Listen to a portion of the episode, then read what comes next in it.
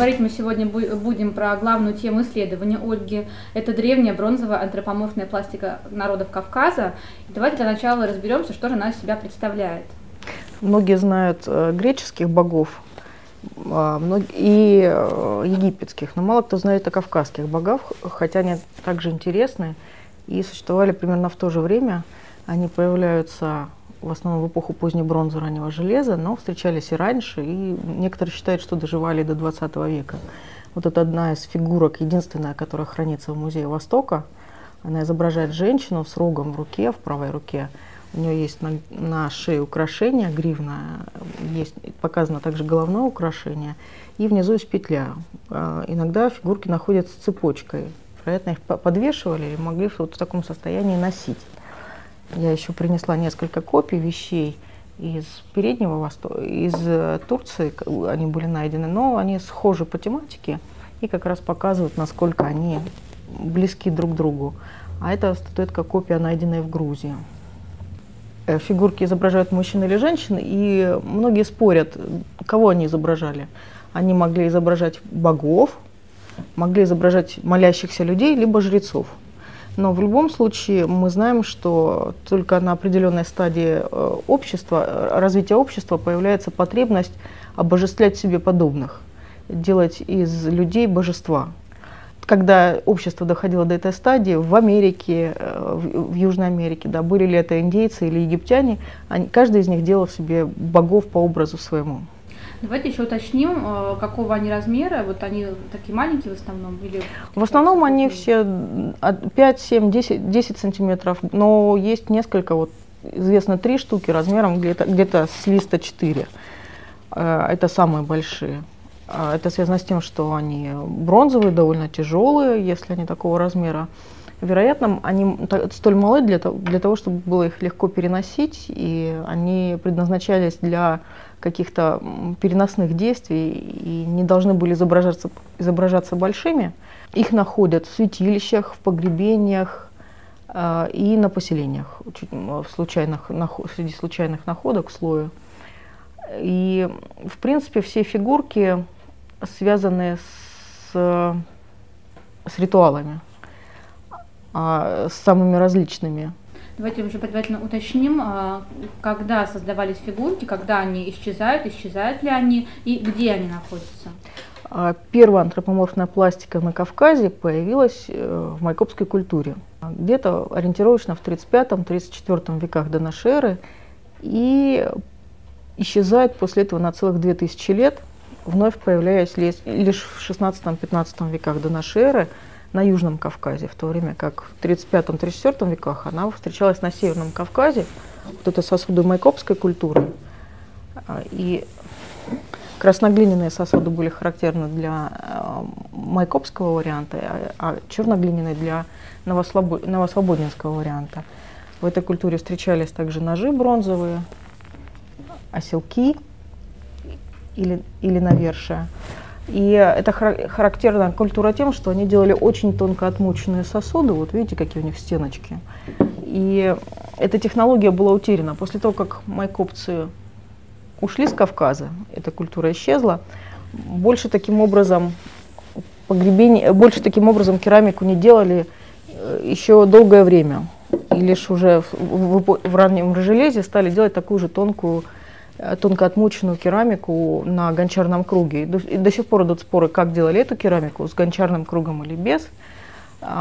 Сейчас многие ученые склоняются к тому, что гончарный круг не использовался, но в любом случае майкопская культура стояла на таком высоком уровне развития, предцивилизационном, что у нее уже появилась потребность в изображении богов, равных себе, похожих на людей, антропоморфных божеств. Вот в историческом музее хранится вилка, на двух концах которой – изображены люди, протянувшие, протягивающие друг другу руки вот в такой позе.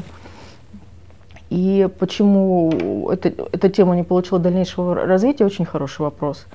Э, вероятно, это именно связано с, с уровнем развития общества и с тем, что на позднем этапе в майкопской культуре начались очень сильные климатические изменения, которые не позволили культуре развиваться дальше и дойти до состояния цивилизационного такого уровня. И в следующий, в следующий раз уже на таком уровне культура на Кавказе оказалась э, лишь спустя 2000 лет, вот в эпоху поздней бронзы, раннего железа, в 16-15 веках появляются навершия с антропоморфной пластикой. Это очень сложное сооружение, фигурки крутятся вокруг своей оси на вот таких вот навершиях. Внутри них бывают бубенцы, изображают на них воинов, львов, какие-то сцены охоты или погони. И позже уже начинается изображение единичных фигурок. А, хорошо, э, очень, я думаю, теперь понятно, что из себя они представляют. Вот вы уже рассказали о том, что фигурки имеют в первую очередь ритуальное значение. Можете рассказать подробнее, в чем это значение заключалось? Ну, к сожалению, в письменных памятниках не отражены эти ритуалы. И археологи могут находить только какие-то следы материальные этих ритуалов, которые могли в то время быть, либо обращаться к этнографии, не столь отдаленной от нас, 19-20 века, чтобы пытаться воссоздать какие-то ритуалы и обряды. Ну, э, то есть мы никогда не узнаем, как это было на самом деле, но мы можем попытаться приблизиться к пониманию этих обрядов. И в этом плане интереснее всего исследовать святилища. И ряд святилищ был исследован. Там, как правило, были круглоплановая, э, круглая стена, вокруг, внутри которой были закопаны сосуды в землю, так было в Восточной Грузии. И в больших сосудах лежали вместе с другими металлическими предметами, э, в том числе и статуэтки. А, вероятно, их использовали во время а, обряда, обрядов, но как конкретно, мы не знаем. А, но, например, в Грузии существует э, традиция изготовления обрядовых хлебцев – в виде птичек, в виде, э, мы знаем того же пряничного человечка в новогодней традиции, да, изображения. Возможно, это все явление одного порядка. И как, как их всех трактовать, очень хороший вопрос. Их всегда находят в центральной части святилища. Они были основными участниками торжества. Например, на верше первой фигурки их находили эм, на дышле повозки. То есть, видимо, ехала повозка, за ней шли люди. И такая вот процессия – а, ритуально двигалась, если она была погребальной, то к кургану, к месту захоронения, либо эта процессия могла в таком же порядке двигаться куда-то еще. Если находили такое же навершие в правой руке у погребенного человека, причем в погребении не было ни одного предмета вооружения, хотя в остальных было много вооружения в остальных погребениях, то можно судить, что этот человек был какого-то особого статуса, и поскольку именно в руке у него было, было найдено навершие, то значит этот человек вел за собой и навершие было э, частью ритуального процесса тоже. А, кроме того, фигурки находят на цепях подвешенными, то есть, вероятно, существовали какие-то священные деревья или центральное пространство, на которое их могли подвешивать или ставить. А, однажды по описанию э, солдаты во время Первой мировой войны недалеко от крепости Карс эм, э, решили попытать счастье и исследовать старый холм. Они нашли угол здания, и в нем была ниша, в нише полукругом были выставлены фигурки. Это известно только с их, опис... с их слов. Было найдено 15 фигурок, которые стояли полукругом, и э, это была ниша здания. К сожалению, кроме как этим солдатам, которые шли с фронта, никому так больше не повезло найти эти фигурки вот в таком именно контексте. А 90% это случайные находки, к сожалению. Но эта ситуация сейчас меняется. Все-таки в последнее время много исследований проводится полевых, новостроечных в том числе. И а, было найдено уже достаточно много и в, в археологическом контексте предметов. Например, есть подвески, их находят в районе груди подветки с изображениями женщин или головки, например, человеческой. Если это поселение, то находят просто в поселенческом слое. Если святилище, то вдоль ограды или внутри ограды в сосудах. А если изучать сами фигурки и пытаться понять контекст э, именно самих фигурок, то очень интересно наблюдать за тем, как изображается посуда и какое, какие действия с ней производят эти фигурки. Например, мы знаем, что рог в руках может держать и мужчина, и женщина. Но женщина этот рог только держит, а мужчина из него чаще пьет. Он, у него губы всегда прислонены к этому сосуду. И значит, мы можем предположить, что женщины могли участвовать в каких-то ритуалах, могли наливать какие-то священные напитки, но они их не пили во время ритуалов, пили их мужчины. И при этом есть прекрасные случаи из этнографии, примеры, когда, например, одного мужчину решили, что он такой добропорядочный, честный человек, и община решила, что вот он достоин быть жрецом и вести обряд, но обряд этот должен, в этом обряде должны были участвовать только мужчины. А у этого осетина добропорядочного женой была русская. И ей очень не понравилось, что ее не позвали на этот ритуал. Поэтому она создала позицию, собрала всех женщин селения, они вышли на соседний э, склон горы и стали петь подмосковные вечера, сорвав ритуал. Это было уже в, нач... в 20 веке. После этого этого добропорядочного осетина уже не приглашали ввести ритуалы никакие. Ну, то есть э, эти описания живы, они есть сегодня в нашей жизни. Это э, докторская диссертация Александра Крылова. А он ее писал в 90-е годы 1990-е годы. То есть это материал второй половины 20 века. Вот он жив до сих пор, эти святилища действуют, существуют. И в той же самой Абхазии есть места, где есть храм, но с обратной стороны этого храма находится э, святилище. Там растет очень толстое дерево, в которое уже вросли иконы, стоят свечи. И э, надпись э, «Жрец такой-то принимает в такие-то дни». И, конечно, сочетание этой живой традиции христианской с живой традицией языческой просто прекрасное, оно отражает, как это могло быть. Э, но насколько эти сохранились обряды с тех пор, мы не знаем. И мы знаем, что есть обряды, в которых участвует только мужчина. Было так раньше или нет, мы не знаем. Есть обязательно жертвенные животные, которые участвуют в этих языческих обрядах, но при этом а, как это было раньше. Мы, ну, то есть находят кости животных на территории святилищ. Но мы не знаем, при каких обстоятельствах эти кости там появились. А, вероятно, жертвоприношения были. А, вероятно, распивали какие-то напитки. Интересно, что когда пластика только появилась, появилось два вида святилищ. Первое святилище с круглой э, стеной вокруг них, и внутри было очень много найдено предметов вооружения, наконечников копий, стрел, и в том числе и бронзовые фигурки там появились антропоморфные. Э, в синхронное же время в соседнем регионе святилища э, были с зернышками, с отпечатками этих зернышек в глине, и там изображение было божества на стене, сделанное из глины с инкрустацией обсидиановыми глазами. И такое впечатление, что общество стало, э, стояло на распутье, и часть людей выбрала такой земледельческий культ, а другая часть общества выбрала такое военизированное начало. И именно эти военизированное общество выбрало себе божества, равные себе, антропоморфные отлитые в бронзе. Хотя там тоже изображение есть э, антропоморфного божества, но это голова из глины с обсидиановыми глазами, идущая в, имеющая глубокие ближневосточные традиции.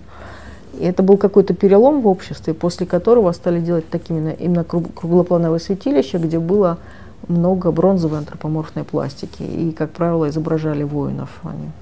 Это место действия было все Грузия, Восточная и Западная Грузия, вот как-то они так разделились.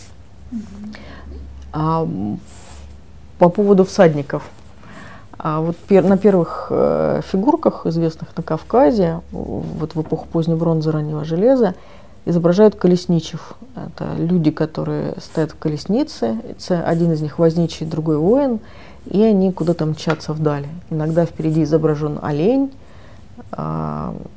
и иногда они просто скачут вдали. Но это всегда два воина, и в колесницу запряжены, запряжены две лошади позже, где-то в восьмом веке, появляются парные изображения всадников. А мы знаем одно такое изображение на обухе топора. Очень интересно, что это перекликается с, с традицией, с тем, как человек учился садиться на лошадь верхом, объезжал ее. И именно в восьмом веке была такая традиция выезжать, э, выезжали парные всадники, и во время боя один всадник руководил двумя лошадьми, пока второй воин э, стрелял и сражался. И позже уже, когда воин научился и сидеть на коне, управлять ему, и стрелять из лука, стали изображать одиночных всадников. И при, после того, как эта традиция изображения одиночных всадников получила свое развитие, стали изображать всадников не только на лошадях, Ну и на баранах, лисах, каких-то парнокопытных оленях. И эта традиция стала как-то развиваться, уже превратилась в такую мифологему, которую мы наблюдаем на протяжении долгого времени. И э, именно в период появления одиночных всадников появляется в VII веке до нашей эры изображение женщины, сидящей на троне, на лошади, в боковой посадке, при этом в одной руке у нее рог, а в другой младенец. И мы знаем примерно серию статуэток примерно того же времени с сидящей женщиной, у которой ноги просто согнуты под сиденье, и она держит ребенка. И еще мы знаем изображение беременных женщин, целую серию. А одну из статуэток недавно, несколько лет назад, на памятнике Заюкова-3 нашла Анна Кадиева работ из исторического музея. Мы сейчас готовим совместную публикацию, вот на днях она мне позвонила и говорит, что вот Александр Машинский, один из хранителей исторического музея, наблюдая за этой фигуркой, заметил, что она прекрасно стоит на четвереньках. И в обсуждении всплыла тема черкесского обряда, что именно черкешенки в этнографии засвидетельственно рожали именно на четвереньках. И, возможно, именно статуэтка изображена рожающей, как версия, хотя раньше мы считали, что она изображена сидящей, вот ребенок только подразумевается, но он изображен именно подчеркнутым животом. А, и как это трактовать, это вопрос. И получается, что в процессе написания статьи мы уже выделили э, вторую версию или третью даже того, как можно трактовать эту фигурку. И нигде мы не, не имеем права поставить точку. Мы рассказываем про все варианты трактования этих фигурок и можем проследить, как развивалась эта идея от 7 века до нашей эры и позже. И именно выстраивая такие хронологические ряды и визуальные, мы можем проследить какие потребности были, в изобра... как менялись изображения божеств, какие... как их надо было изображать в разные периоды, когда они должны быть просто воинами, когда они должны быть властелинами животных. Сначала изображения женщин, э, повелительницы животных превалировали, а потом они сменились изображениями мужчин. И вот у Машинского есть по этому поводу статья, которая пишет, что именно происходит замена повелительницы животных на повелителя животных в традиции кавказской. И любопытно, что есть еще нардский эпос, который позволяет это все оживить и описать более живо, но при этом нардский эпос тоже у разных народов был, различается очень сильно. И какую историю вытащить из этого нардского эпоса, так эта вся пластика и заиграет. И это такой очень сложный вопрос, какую историю вытащить сейчас. Мифологические истории народов Кавказа все-таки сложно связать э, с антропоморфной пластикой их надо учитывать в любом случае, их надо знать, когда ты видишь эти фигурки. Но, например, а, мне как-то в руки попалась фигурка, которая хранится в историческом музее из Чечни. И она описывалась как фигурка с отломанной ногой и э, высокой прической. Но когда я ее взяла в руки, оказалось, что у нее медвежьи уши вывернуты наизнанку, и колени у нее тоже вывернуты, коленками назад она изображена, и одна нога-то обломана, а вторая заканчивается копытом. И э, вот эта женщина с медвежьими э, ушами, с копытом, это уже какой-то образ. И мы знаем, что в чеченском том же самом нардском эпосе есть э, богиня леса, которая живет в лесу, которая встречается, встречает путников. И, конечно, надо упомянуть об этой легенде. Но действительно ли это изображена-то богиня леса, мы не знаем. И когда сформировался тот миф, миф мы не знаем. Но он явно в каком-то, виде существовал уже. Но при этом у этой женщины показаны еще античные локоны, так вот именно характерные, в характерной античной традиции. А о чем нам еще могут рассказать позы фигурок? Ну, с одной стороны, они все очень живописные и обращаются или вверх, или руки у них вверх, либо на поясе чаще всего. Но, с другой стороны, у всех людей две руки и две ноги, вверху находится небо, и когда мы обращаемся к божествам верхнего мира, мы невольно поднимаем руки вверх. И от этого никуда не деться. Если обратиться к широко, сделать широкую выборку античной пластики древней, то получится, что все позы, позы более-менее у, у них похожи, отличие, отличие, отличие лишь в стилистике. Ну вот считается, что ближе к передне, переднеазиатской традиции, ближневосточная кавказская пластика. Но если подойти критично, то всегда видно, что вот эта пластика кавказская, а это другого региона. И эти отличия всегда очевидны. Поэтому вот когда она появляется, пластика такая избыточная, крутящаяся вокруг своей оси на навершиях, с бубенчиками, она появляется в готовом виде. И наверняка имеет большие ближневосточные традиции. Но потом она очень быстро начинает жить своей самобытной жизнью, резко отличается от всей остальной пластики. И где-то к рубежу эры, вот к третьему веку до нашей эры, уже изживает себя в большинстве своем, за исключением Дагестана, э, горно, высокогорного Дагестана высокогорной Чечни, где эта традиция живет еще очень долгое время. А в Грузии очень интересно, одна из фигурок была найдена на античном памятнике, на античном городище. Э, было найдено несколько фигурок э, железных, уже железных, в условных таких маленьких погребениях, и э, как, каково же было удивление археологов, когда они нашли античную греческую фигурку беса, которые отломали рога и хвост и положили по кавказской традиции. То есть это такое уже изживание, когда им было лень делать свою фигурку, либо они посчитали, что не надо делать ее уже. И отломав хвост и рога, адаптировали ее под свои потребности. Это уже такое совсем уж изживание традиции. Это очень интересно наблюдать. А, вот вы сейчас упомянули о том, что похожие фигурки встречаются в средиземноморской традиции. А если мы смотрим на другие культуры, то на кого еще будет похожа эта пластика кавказская? Ну, кого мы не возьмем, везде мы можем найти какие-то похожие позы. У тех же кельтов есть эти позиции, но стилистика будет совершенно другая. И вот у африканских народов 20 века прекрасно существует эта античная а, а, антропоморфная бронзовая пластика. Да, она изображается с автоматами Калашникови, да, на, на всаднике они уже не так, не так изображаются сидящими на коне, но это та же самая традиция, та же самая потребность изображать богов, равных себе, похожих на человека. И это именно связано с развитием человеческого общества. Поэтому как бы ни было уникальное явление, у него есть свои корни, и они связаны с человеческой психологией и потребностями общества. В одном из интервью вы говорили о том, что хотели бы посотрудничать с антропологами, чтобы они постарались по фигуркам установить некий антропологический портрет э, древнего человека. Получилось ли посотрудничать? Пока что эта работа не сделана, но натолкнула меня на эту мысль мой первый приезд в Дагестан, когда я оказалась там и увидела вокруг себя просто оживших фигурок такими же характерными носами, такими продолговатыми лицами. Это было удивительно. Может быть, что-то и получится потом такое открыть. Возможно. Тогда хотелось бы узнать побольше еще о наиболее значительных находках в вашей сфере исследования. Э, для меня интереснее всего находки в святилищах и сам анализ святилищ. А, к сожалению, еще никто не исследовал пространство вокруг святилищ, где находили фигурки. Это связано с тем, что святилища находили на территории полей, которые отдавались под виноградники, и, соответственно, там плуг очень длинный нужен, и этим длинным плугом распахивали в основном поверхность поселения, святилища, и, соответственно, находили уже какие-то до, нижние донцы сосудов, и э, исследовали только огороженное пространство, сохранившееся. А интересно было бы исследовать все пространство, которое примыкает к святилищу, как оно играло, что там росло с помощью почвоведов. Вот, да, обычно есть на Кавказе священные рощи, были ли они как-то, в каком отношении они были к святилищу. Каждая фигурка по-своему уникальна, интересна. И э, каждая находка заставляет как-то иначе взглянуть на все известные фигурки. Вот их сегодня около 1200 известно.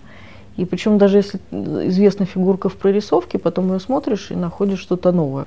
Какие наиболее значительные э, открытия или находки были у вас? Одна из моих первых экспедиций была связана с экспедицией МГУ в станице, в станице Новозаведенной. Копали скифский памятник и руководила раскопками Владимира Гавриловна Петренко.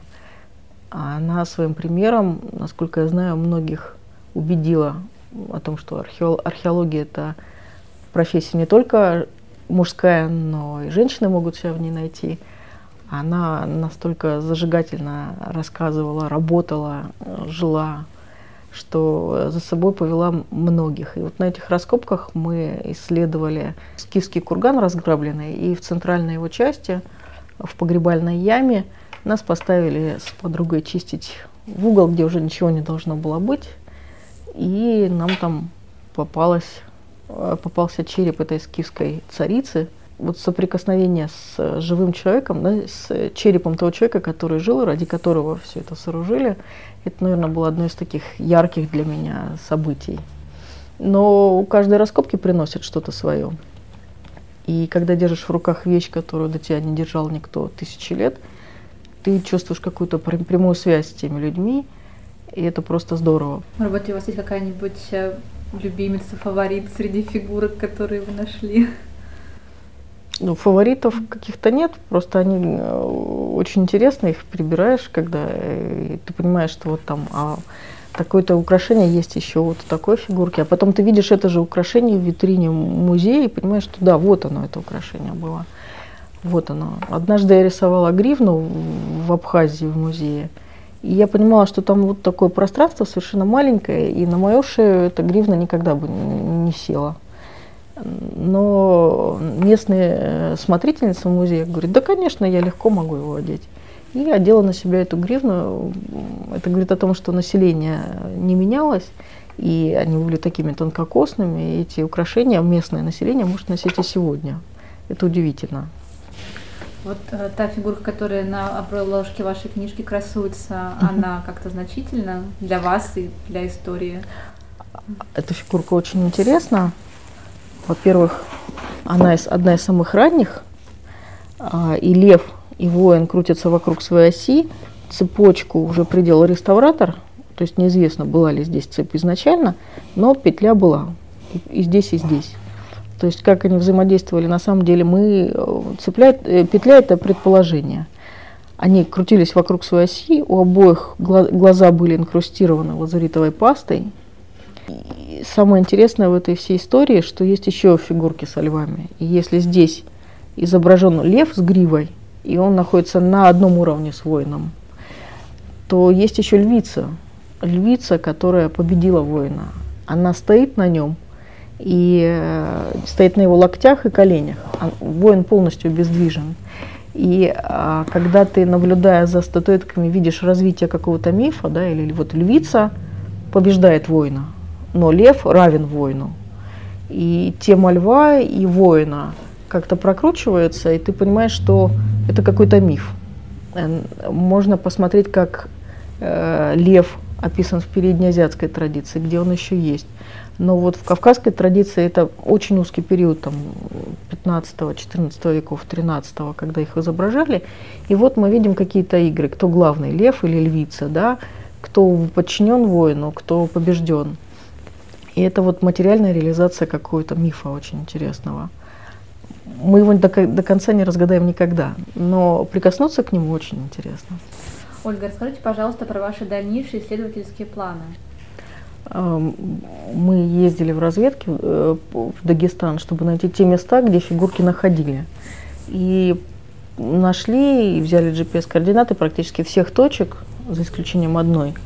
И, конечно, уже хотелось бы исследовать святилище, причем исследовать с помощью новейших методов и с помощью ГИС-технологий, зная все пространство вокруг, просканировать его, понять, как взаимодействовало святилище и окружающее пространство, с помощью анализа почв понять, а, какой был климат, что где росло вот на этой территории.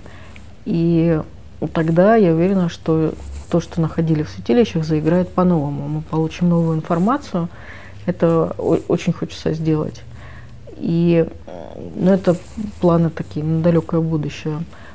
Но не так давно мне удалось съездить благодаря гранту Русского географического общества и поработать в музеях Грузии. И те фигурки, которые здесь просто отрисованы, мне удалось подержать в руках и сфотографировать. Соответственно, база по фигуркам пополнилась очень сильно.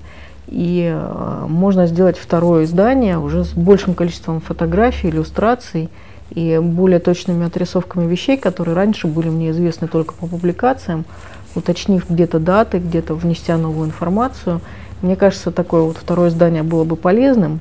И к тому же мы сейчас э, работаем по гранту вот с Екатериной Индольцевой и Александром Скаковым по изучению э, домонотеистических э, религий, влияния домонотеистических религий на монотеистические религии на территории Кавказа. И моя, моя сфера интересов – это изображение людей, как они связаны с языческой традицией изображения, в том числе, как они похожи на антропоморфные образы, которые были ранее или нет.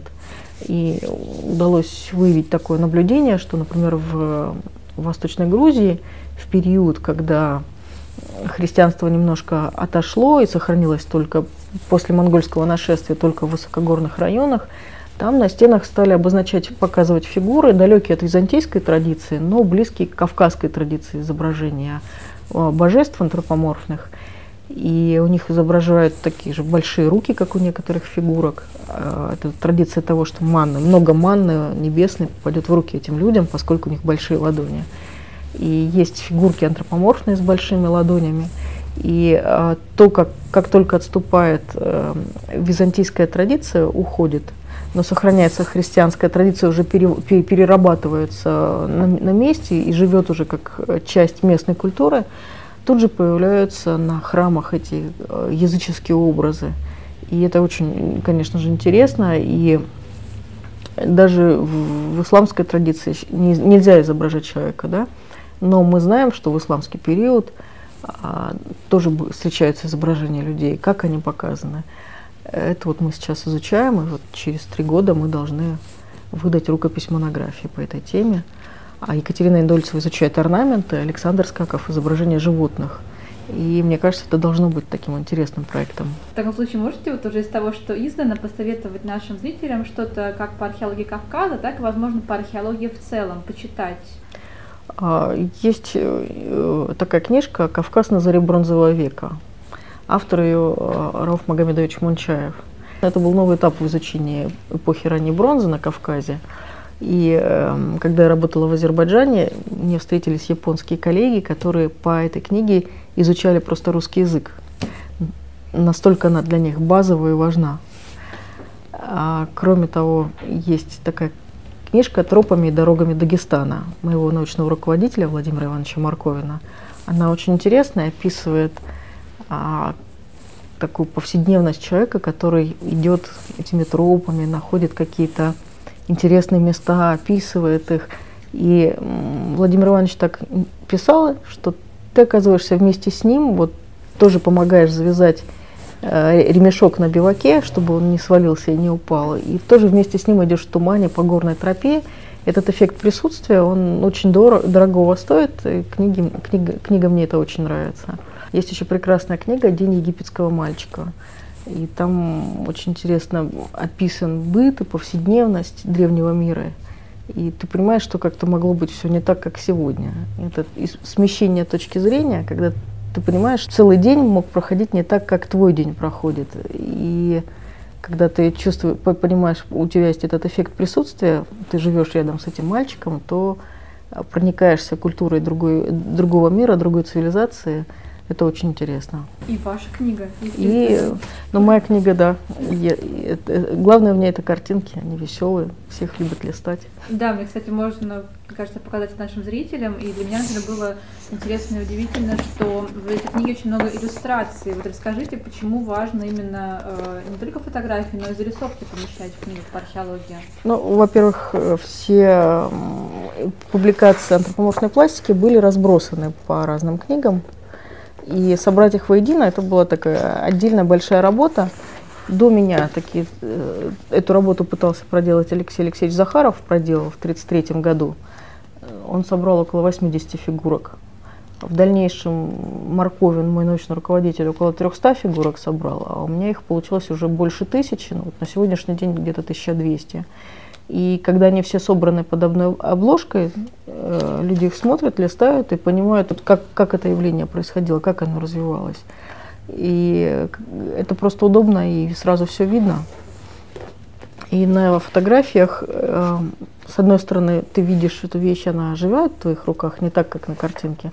А с другой стороны, на картинке можно прорисовать детали, которые при печати на фотографиях могут не видны быть, но важны для понимания назначения этой фигурки или пластики.